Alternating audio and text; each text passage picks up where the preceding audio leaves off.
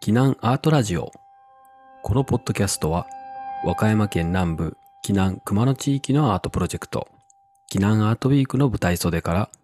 日頃の活動だけではお伝えしきれない様々なキーワードの意味やアートのこと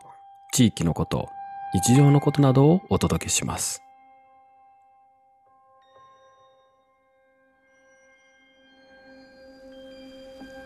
はい。皆さんこんにちは。キナアートラジオモデレーターの下田学です、えー今回は久しぶりのちょっと待ってやぶさんのコーナー、えーこれはねキナートウィークで出てくる様々なキーワードで結構なんか普通に使ってるけどっていうかそれ何でしたっけ？それみたいな。ちょっと待ってちょっと待ってって。っていう風になること僕自身が多くて、えーそれについてやぶさんにいろいろ根掘り葉掘り聞いてみるっていうそんなコーナーです。さてさてそ早速登場してもらいましょう。ではではやぶもっさんやぶさん。はい、おはようございます。あ、今撮ってる時朝なんで、今タイにいまして、お。タイの朝なんで、早朝です。早朝ですか。おはようございます。おはようございます。時差ですね。こちらは和歌山とタイから今日お届けします。やぶさんなんかちょっと鼻声っぽい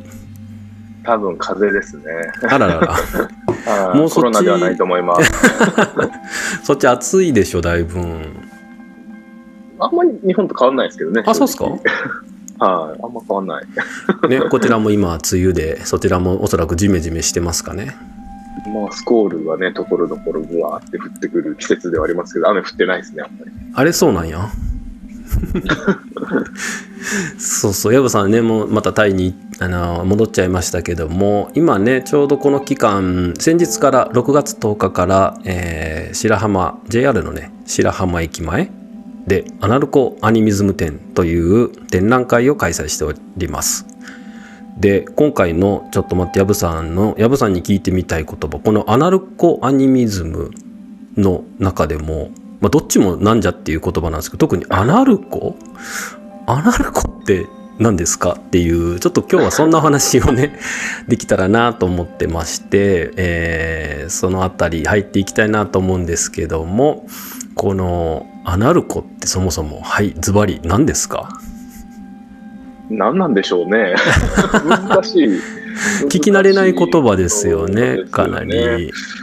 まあ、うん。前提として、まあ、今、アナルコアニミズムっていう展覧会をやっていて、はい。で、アナルコアニミズムは、すいません、か完全な私の造語で、勝手に、あの、あアナルコは、まあ、おそらくその、アナキズムとか、アーナキーっていう言葉とつながる、つながる言葉で、で、うんうん、それとアニミズム、まあ、多分アニミズムは次の回とかでやりますそうですねやりたいですね。あまあ、アニミズム、まあ、一言で言うと、まあ、なんでしょうね。物の中に魂を認めるとか、まあ、呪術、うん宗教の現象形態の一つとかっていう意味があるんですけれども、なんかそれとアナーキーなことって、うんなんか繋がってるんじゃないかなと思って、まあ、それを踏まえて展覧会を作ってきたような感じですね。なるほど。で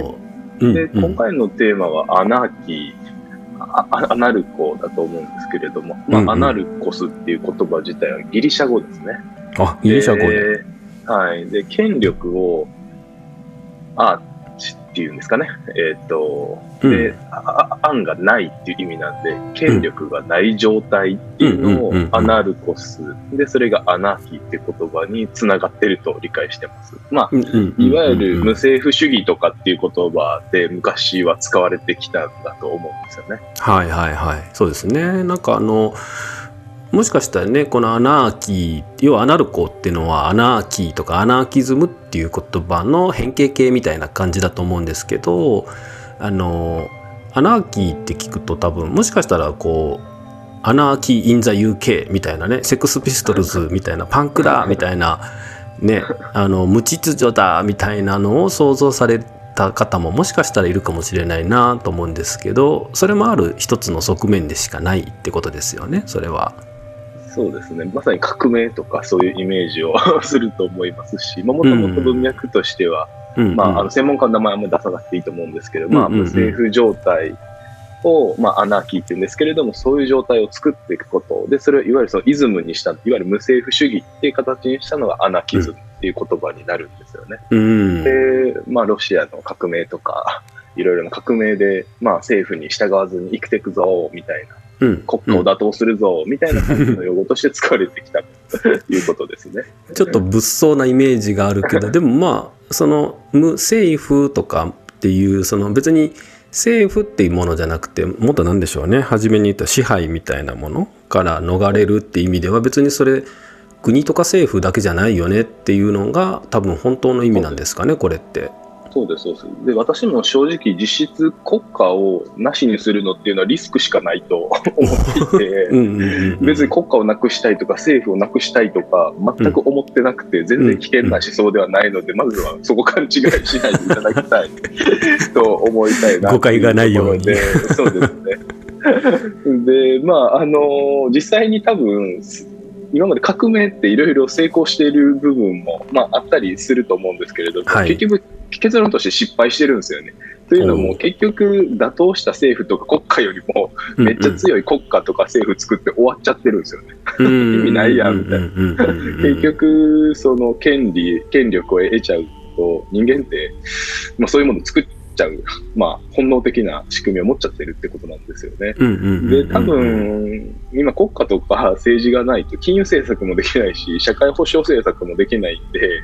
結局そうすると貧困問題とかに対応できなくなるので絶対国家は必要です。っていうのが私の 結論なのでなるほど。あのそれその状態、まあ、その状態をこう生かしながらうん。どういうふうに無無支配無権力の世界を生きていくかっていうのをまあ考えたいなというふうに思ってうん今回展覧会を作ってるんですよね。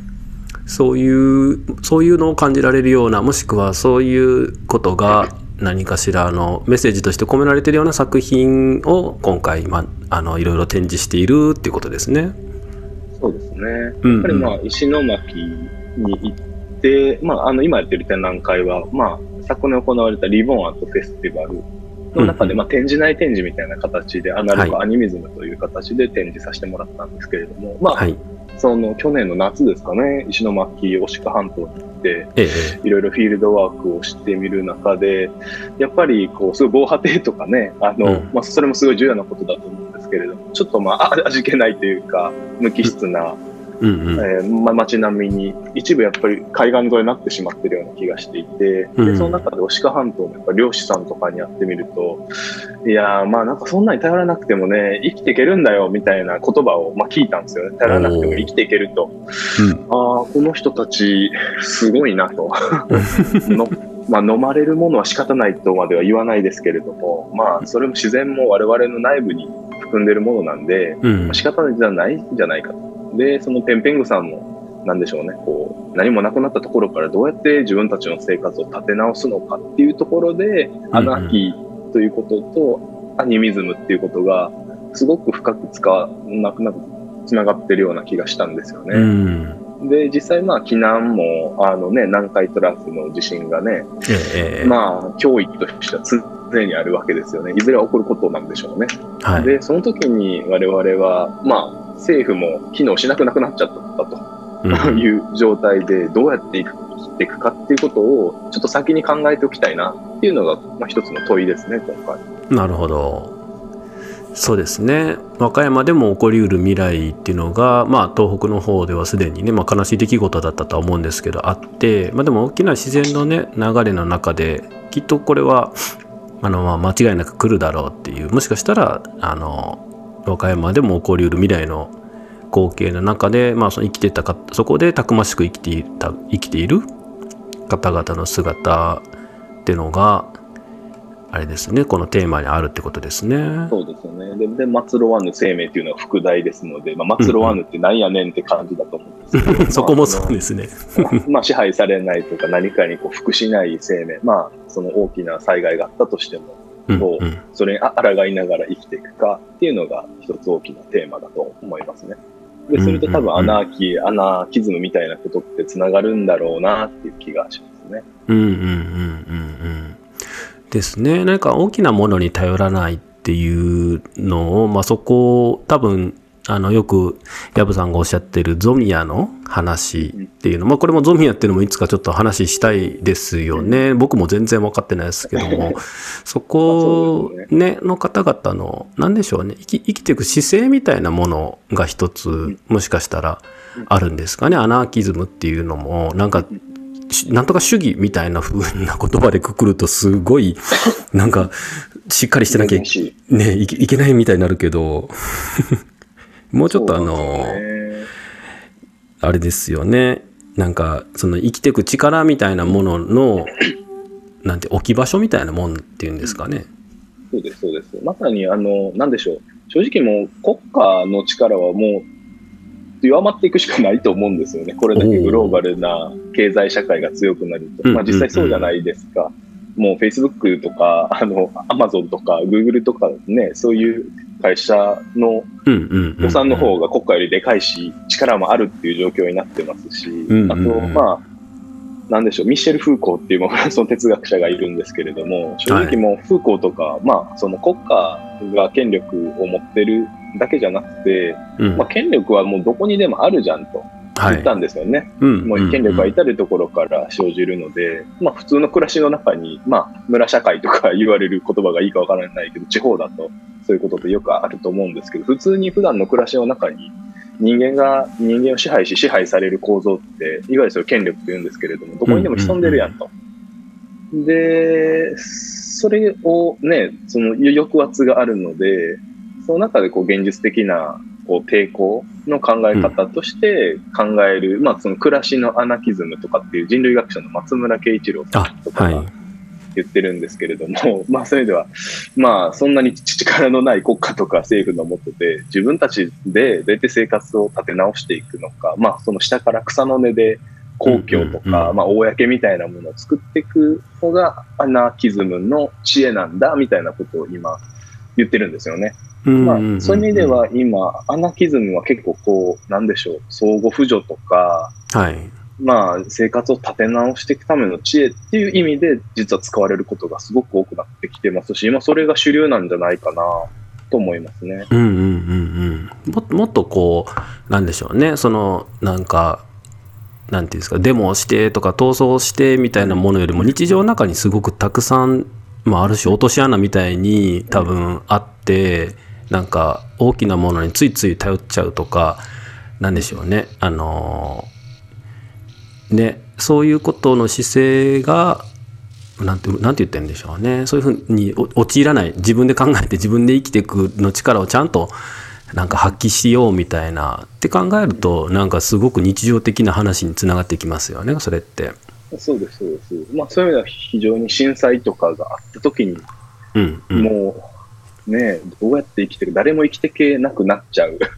ように、今、巧妙に仕組まれているかもしれないので、その力を今のうちからこう蓄積 しておきたいなっていう意味があって、で、その種まきがね、やっぱりアートとかイメージの共有ですよね。まあ今回、あの、インドネシアとかミャンマーとか、うんうん。結構その大都市の終焉で生きてる人たちの、まあ、作品を多く持ってきてるんですけれども、はい。まあ、そういう意味では政府とか国家からある意味捨てられつつある人たちがどうやって生きてるのかっていうことを示す作品たちが多くて、で、そんな、まあ、い今の現代日本ではなかなかそんなことにならないんだと思うんですけれども、まあ本当に震災、津波が来て何もなくなってしまった時に、でも彼らはああいう生き方をしていたよな、みたいなイメージを事前に共有しておくってことはすごい重要なことなんじゃないかなって気がしてるんですよね。うんうんうんうんそうですねそのイメージをどれだけまあ持てるかというかうん。ね、そういう意味ではすごく今回の作品たちってまあ直感的にも分かりやすいというかものが、まあ、もちろんいろんなメッセージとかちょっとこれは何だろうって考えるような作品ももちろんあるんですけども割とこう視覚的にも伝わりやすいというかものが結構ありますよね今回は。そうだと思いますね。うん、で、彼らがね、どうやって生きてるのか、本当に頼らず生きてるのか、で何かと頼って生きてるんですけど、やっぱ自然と絡まり合いながら生きてるのはすごく感じるところが多いかなと思うので、なんかアニミズムとアナキズムってすごい近い気がするんですよね。で、あの、アナキズムの理論で言うと、僕が一番まあ、なんだろう、興味があるというか、なんだろう、はい。ロシアの、なんでしょう、政治思想家のクロポトキンっていう、まあ、この言葉覚える必要ないと思うんですけれども、はい。クロポトキンもアナキズムっていう言葉を使ってるんですけど、いわゆるその、なんだろう、全然革命とかそういう意味で使ってなくて、たまたまシベリアで野生生物を、クロポトキンをずっと見てたんですよね。はいはいで、はい。で、なんか、その生物見ながら、うんうん。んなんか実はめっちゃ寒いじゃないですか、あの多分シベリアとかって。もう普通にやってたら、普通にもう死んじゃうので、じゃあどういう奴らがシベシシベリアの中で生き残ってるんだろうということを研究してたんですけれども、結局、弱肉強食の強者は生き残れないんですよね。そういう意味では生き残ってる種って、なんか自発的に助け合いながら、あの自分たちが生きていける環境を構築した種だけが生き残ってるのを見て、うんそういう意味ではなんか競争原理に生き、まあ、ダーウィン的な、こうなんか進化論的な形で生き残ってる種じゃなくて、協力関係を最大限築いた種が残ってるやん。で、このこれをまあ、クプロポトキンは相互扶助って言ったんですよね。はい。まあ、ミューチュアルエイドっていう言葉なんですけれども。うんうんうんうんうん。で、なんだろう。で、この相互扶助アナキズムと、うんうあの。プロポトキンが言ったので、なんかどちらかというと、こう、生物たちのいろんな多種、まあ多くの他の他のこう絡まり合いとか、重なり合いとかが、実はアナキズムとしてイメージできる世界だったら僕はいいなと思ってますね。まあそういう意味うんで、なることか言うと、打って皆さんなると思うんですけれども、実はそういう意味じゃないんだよって、まあ言ってきたいですね。いやーでもそう先ほどあの松村慶一郎さんの日常アナーキズムみたいな話ねされてたと思うんですけどそういう話の延長にあるのって結局ちょっとその醤油取ってよって言われた時に「はい」って醤油を渡す行為みたいなのってみんな別にそこに命令とかねあの支配されてないけど普通にやるじゃんみたいな。そのやる行為っていうなんか当たり前の協力の行為っていうのが連鎖していってつながっていってもう結局それがつながっていくっていうのが一番あの、まあ、平和的というかね秩序も最終的には出てくんじゃないの？みたいな逆にいやこの醤油僕飲んだからあげませんみたいなするとそこでもう関係性とバツンと止まってうんあのなんて言うんでしょうそれがね なんかそれは平和じゃないよねとうん独占しないよねっていう。いや、まさに。で、それは多分人間が醤油とかをね、渡すことだけじゃなくて、非人間。まあ、今回ちょっとだけネタバレですけどね、イルワンティタのアトランティスの収穫っていう、まはい。あ、あの作品をこう見せてるんですけれども、はい。やっぱムール貝という多種ですよね。うんうんうん。贈与関係とその返礼、ね、の関係とかがすごく如実に現れてる作品だと思うので、うんなんか、ううその人間とムール貝とのこう関係性とかって、すごいアナーキズム的で、そしてアニミズム的で 面白いなと思ったんですよね。うんうんうんなんかこの相互扶助をね、し合ってるのでね、あの、ムール貝と人間の間で。まあでもそれは多分、うんうん日本というかこの紀南のね、その熊野本宮大社とか熊野三山とかでやってきたことと多分全然遠くない話なんだと思うんですよね。うんなんで、多分スッて入ってくる気がします。っていうか普通やんって。多分きっと熊野とか紀南の人は思う部分はあるんじゃないかなと思うんですね。うん、そうですよねすごい自然が近くにある場所、まあ、自然が強い場所でもあってやっぱりここ木なんてそういう中であの実践されてきたことを別にそういうふうにこれがアナキズムです。アネミズムですってもうカテゴライズとかねラベリングされなくても多分ゴロゴロといっぱい転がってるものを、まあ、東南アジアのこういう現代アートの作品を見てあれ？これって日常にあるよねみたいな気づきがあったりするっていうのはもしかしたらそのねこういったアートの展覧会でやるっていうことの意味というかね一つの力だなっていうのはまあやっぱり見てても自分自身でも僕もよく感じますけどそう今回ね会期を長くすごく取ってるんですよ。あのー6月10日からスタートしたんですけどなんと8月の31日まで、まあ、約3ヶ月間やっててで月曜日以外は基本もうドア開けっぱなしでどうぞご自由にっていう感じのスタイルでやらせてもらってるんですけどあのねそれも初めに薮さんとなんかもう何回も見に来てもらえるように気軽に日常の延長でこの後楽しんでもらえたらいいよねっていう話があって多分1回目2回目でね見に来てもらったらちょっと印象変わって見えるかもしれないなっていうそういうのもありますよね。そうですね。ぜひちょっと何度も、まあ、噛み応えのある作品が たくさんあると思うので、うんぜひ見てもらえるといいかなと思いますね。うんうんあとまあ一つなんでしょうね大きな問いとしてはやっぱり最初述べた頼らずに生きていくっていうことの本当の意味っていうのをちょっと考えたいなというふうに思いますね。そういうなんだろう、うんうん。こう誰かに支配されない、まあ、はい。個人的な自由とはい。連帯みたいな、まあ、どちらかというと今連帯連帯じゃないですか。連帯の追求みたいな。ほことがこうひたすらこうなんでしょう。こうほ 褒め称えられる感じだと思うんですけうほうれどもほうなんかこの連帯ももちろん重要なんですけどこの個人的な自由と連帯ってこう両立するのかっていう一つ。うん。まあ、連帯の中には多種とかも多く含むと思うんですけれども頼らずに生きていく自由に生きていくことと連帯って、うん、どういうことなんやろう。で私が思うにはやっぱり個人の自由があってこそやっと本当の連帯みたいなものが生まれるんじゃないかなみたいな。なんか今は逆に自由が確保されてない状態での連帯がすごい大きい気がしていてなんかこれを考える上ですごくアナキズムって重要な考え方なんだろうなと思います。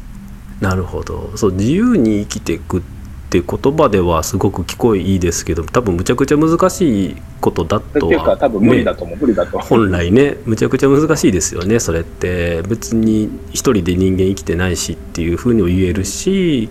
何でしょう全ての自意思決定全てのこう選択肢を全部自分でコントロールできてるかっていうと全然そうじゃないじゃないですかやっぱり。うんそういう中ででもそういう状況にをまず自覚したりとかそういう状況のあれこれって今どういうこどういう状態なんだっけ？みたいなことを考えることを多分やめないみたいなことは大事ですよね。そうですね。うんうん、なんで、むしろ多分こう、支配されない個人の自由が確保された人たちのうん連帯っていうのが、おそらく仮に津波が白浜とか田辺とかに押し寄せてきた時に、うんうん。なんだろうな、多分もう、ほとんどの企業ももう出てしまって、どうしたらいいんやろうっていう時に、なんかそういう人たちの力、おそらくその場所に住んでる人たちの力が現れる時うん。に、なんでしょうね。まあ、発揮されると将来的にいいなと 思うところで、うんうんうん。その種を植えときたいっていうところですかね。なるほど、まあ、そういう意味ではここの場所でやるっていう、まあ、今回東北からこのね巡回したというか去年の夏に東北のリボンアートフェスティバルの中でやらせていただいた企画をもう再キュレーションというかもう一回再編集して今回やらせていただいてるんですけどまあそういう場所的な歴史的な文脈とかでまあ黒潮とかでつながるっていう土地柄だっていう部分もあるし今おっしゃっていただいたようなそういった災害の場所えーね、災害の可能性のある場所というところでももしかしたらねあの遠くない未来まあ来てほしくないですけど、ね、そういったことももしかしたらあるかもしれないしっていうこともありますしなんかでもあの白浜駅前のこの今回場所としてお借りしているノンクロンという場所はあの前回あの尾崎さんに登場いただいてノンクロンについてはいろいろお話聞いたんですけどなんかここに今ある形っていうのが本当に頼らずにでも生きていくみたいな本当に自分たちでいろいろちょっとこう切り開いていこうとか、まあ、それを楽しそうにすごくやっているんですよねこのノンクロン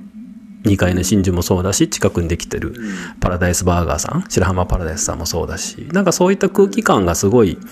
あのーなんか純粋に なんか楽しそうなその感じがマッチするなってのもあってやらせていただいてるっていうのもありますよね今回。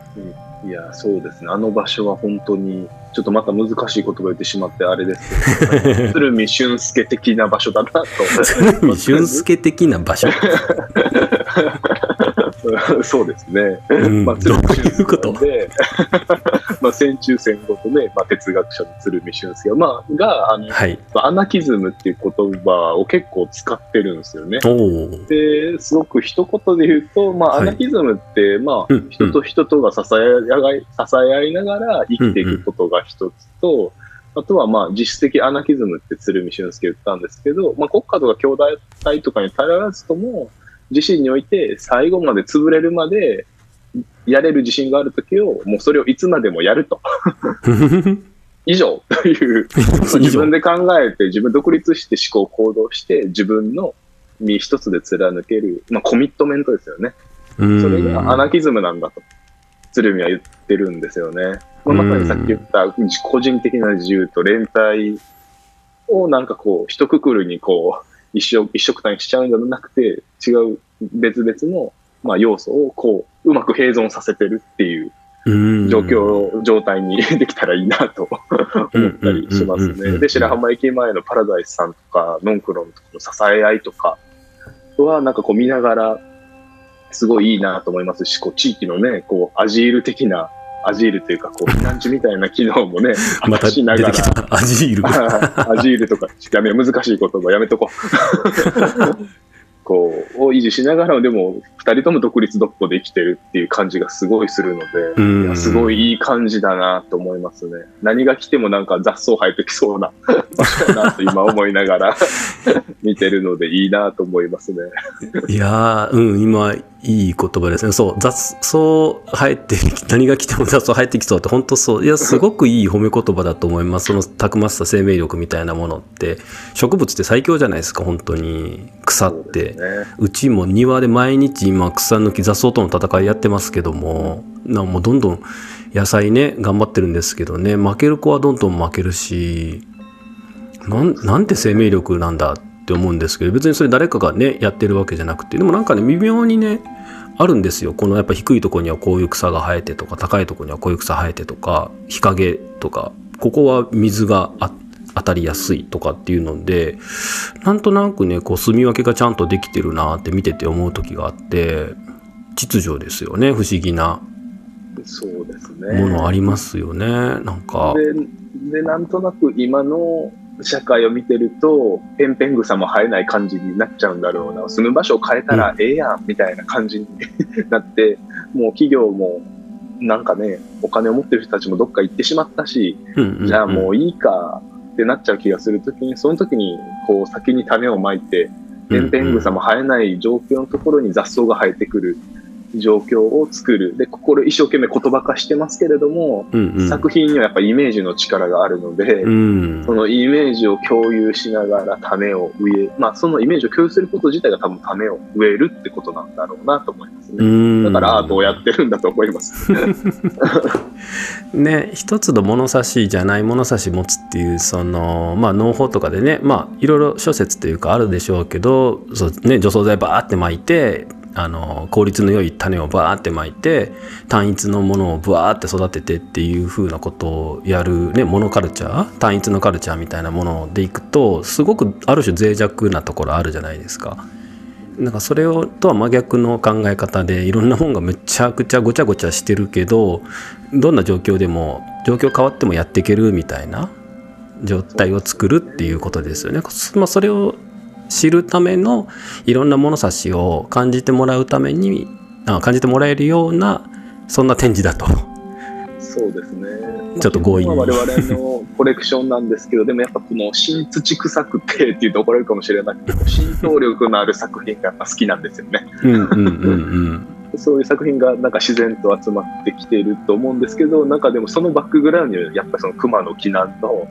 風土とか場所の力にめちゃくちゃ影響を受けてるんだなと思いますね。うそういう意味では。んそうしてきはた、だってそんな感じで生きてきたやんみたいな、熊の木南の人たちってよく考えるとみたいな。それは多分次回アニミズムのねお話のところでもむちゃくちゃふんだんに出てきそうな予感がしますね。そうですね。アニミズムなんてね、もうナチのね、滝とかなんてもうまさにアニミズムですね。究極のアニミズムですもんね。うんうんうんうん、そうねアナルコアニミズムというタイトルの展覧会ということでねまずは今回そのアナルコって何何ですか？アナーキーだっていうアナキズムだっていうの言葉だったというところ僕も今回の企画でね初めて知ったんですけどもなんかあのーいろいろこうで途中にもちょっとあったようになんとか主義みたいなところじゃないって考えると本当にいろんなところに何でしょうね散りばめられてるというかいろんなところでハッと気づくようなあの物差しですごいアナキズム面白いなって今回ちょっといろいろ調べてまたちょっともうちょっと深掘りしたいなって僕も思いました。とても1回でね収まりきるような話ではなかったかなとは思うんですけどもねこれ。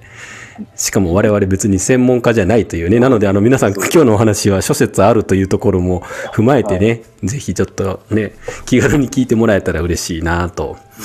ね、思います。そして何よりこの今回展示を見に来ていただいて、で、それってこういうことなのかなとか、いやいや、うちではこうだよみたいなんとか、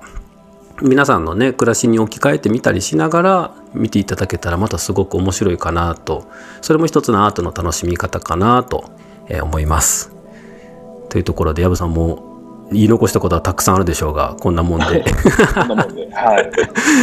ね、今回は。ね、またね、ちょっと、えっと、これ収録してるのが6月末なんですけども、8月10日まであるので、いろいろイベントをね、ちょっとフックになるようなイベントも考えてます。みんなで生春巻き巻こうぜとか